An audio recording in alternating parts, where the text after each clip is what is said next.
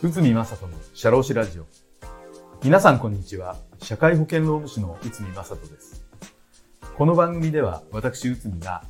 日常の業務や日常のマネジメントで感じたことをお話します。はい、えーと、今回もコラボ企画ということで、えーと、福岡の方にお邪魔してるんですけど、あの、前回に引き続き中村先生との対談ということで、中村先生よろしくお願いいたします。よろしくお願いします。はい、はい、ということでですね、今回は、えーと、逆にですね、あの、中村先生から私、内に質問があるということで、あの、そういった流れにしたいと思いますけど、よろしくお願いします。よろしくお願いします。はい、あの、ぜひお聞きしたいことがありまして、はい。あの、今回、内海先生、新しく書籍を、はい、出されたんですけれども、はいはい、非常にその、現場の管理職の方に役に立つ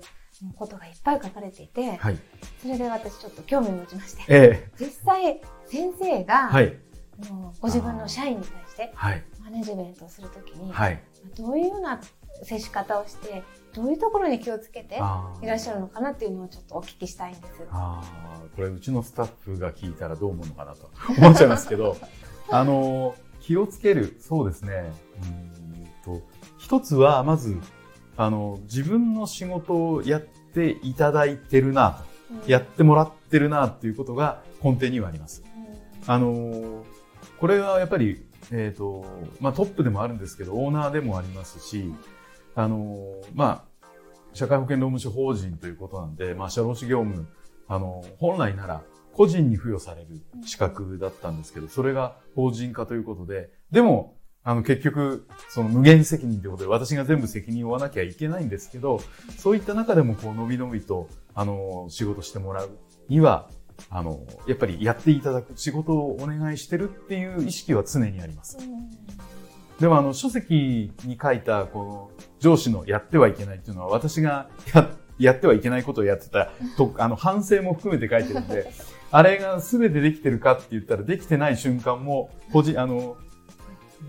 ね、自分が書いたにもかかわらず、やっぱそれはあります。ただ、反省としてっていうことであれば、皆さんも、あの、同じようなことを考えられてるのかなと思うんで、あの、そこはあえて、えっ、ー、と、あの書籍に関して言えば、あえて書いた部分もありますね。なるほど。ええ。あの、ご自分でマネジメントというか、はい、社員の方と接している間で、はい、何かその得られるものとか、逆に社員から教えられることってどういうことありますか、はい、あまあ、得られるっていうか、一つはどういったかことを考えながら、うん、あの、スタッフの皆さんが仕事をされてるのかなっていうのは常に感じてますし、まあ結局、まあ、一人一人人間と違うんで、どういったこう仕事感を持ってるのかなで、その後ろには、まあ、いわゆる、そのスタッフ一人一人の人生観みたいのは、まあ、異なってはいますけど、あの、ね、年齢も違うし、あの、背景も違うんで、それは異なってはいますけど、やっぱりそういったところをこう、まあ完全には理解できないんですけど、理解しようとして、えっ、ー、と、仕事はしてますね。いや嬉しいですね。そういうふうに、なんて言うんでしょう。気持ちにね、寄り添ってくれるというか、そういう上司がいると。いやただ実際は、そこまで考えてることが伝わってるかどうかはわかんないですけどね。あの、面談とか定期的にされてるんですか？はい、そうですね。あの、まあ、もちろん、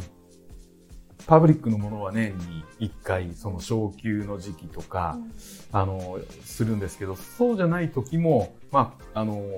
1対1になった時に面談という感じじゃないですけど、割合世間話も含めて、最近どうみたいな話は、あの、まあ、人数そんな多くないんで、あの、してますね。なんかすごく、あの、事務所をご訪問した時に、のびのびと働いてるというか、雰囲気がいい、ね、職場だなっていうのは感じましたね。あの、そうですね。朝、こう、割合うちのスタッフ早めにみんな来て、で、あの、朝から雑談してますね。でもね、それを見ると結構安心しますね。うん。そうね。むすっとしてこう、いきなり、あの、パソコン立ち上げて 入力し始めるっていう感じではないですね、決して。いい雰囲気ですね。はい。理想ですね。いやいやいや、それは褒めすぎだと思いますけど。あの宇宙先生のクライアントで、はい、あのマネジメントのご相談結構多いマネジメントも含めてトラブルマネジメントの相談は非常に多いですね。今どういったようなご相談が多いでしょうか？ちょっとハードな話をすると、うん、やはりパワーハラスメントは、まあ、研修の依頼も多いんですけど、あの、現場でのこれはどういうふうに理解したらいいですかとか、うん、そういった話が多いですね。なるほど。えー、コミュニケーションとか今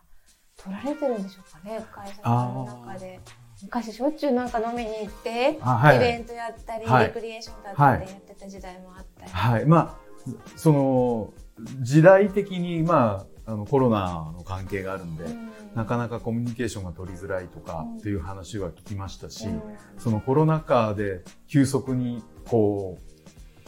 発達した、うん、まあ、いわゆるテレワーク、でテレワークは最初はテレワークの規定から入るんですけど、えでしばらくしたら、あのどうやってこう、まあ、コミュニケーションっ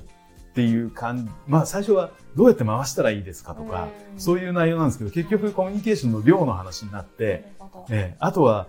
そうですね、結構うち、私どものところで、まあ、いわゆる IT 関連のところで、もうフルリモートなんていう会社も結構あるんですけど、まあ大体、新入社員から辞めていくみたいな。そうなんですね。いう話も聞いて、やっぱり、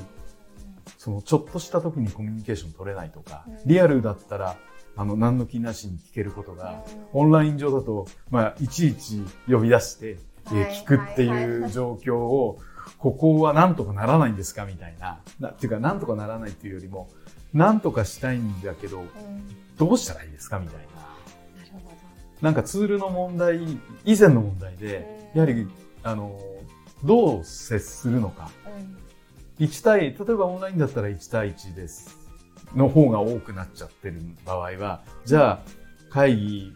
会議室みたいな感じでみんなが集まってっていうような話もわざわざするのかみたいな、そういったことのご相談多かったですね。え、そういう時先生どういうアドバイスされるんですか？あ、うん、まあ一つは、その、まあ、無駄話が重要だよっていう話は伝えますね。で、無駄話の時間は無駄じゃないんだよ。というところはありますし、あとはそのソフトの関係で、こう、みんなが会議室みたいなところで、こう、入ってこれ、簡単に入ってこれるような、あの、ところを上、あの、クラウド上作ってもらって、で、積極的に社長とか部長がそこ顔出せという話はしたことあります。ですね。あのあえてコミュニケーションする機会を増やすような工夫をするっていうことですね。はい、業務というよりも、はい、それに付随したり付随しなかったり。そうですね。だから、うん、あの、社員の人割合にこう業務じゃないと萎縮しちゃうケースがあるんですけど、うん、まあそうじゃないよという、もう少しフランクなイメージで、うん、えっ、ー、と、回してもらえればいいんじゃないんですか？っていうことは結構話をしたことはあります。それなんかあの、こ心がやなんて言うんでしょう。救われるアドバイスですね。仕事のためにとか、はい、っていうんじゃないところを、はい、なんて言うんでしょう。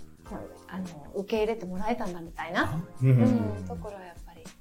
感じられていいなって思います。いやあの最初はスタートは皆さんまあ一応社労士ですから、うん。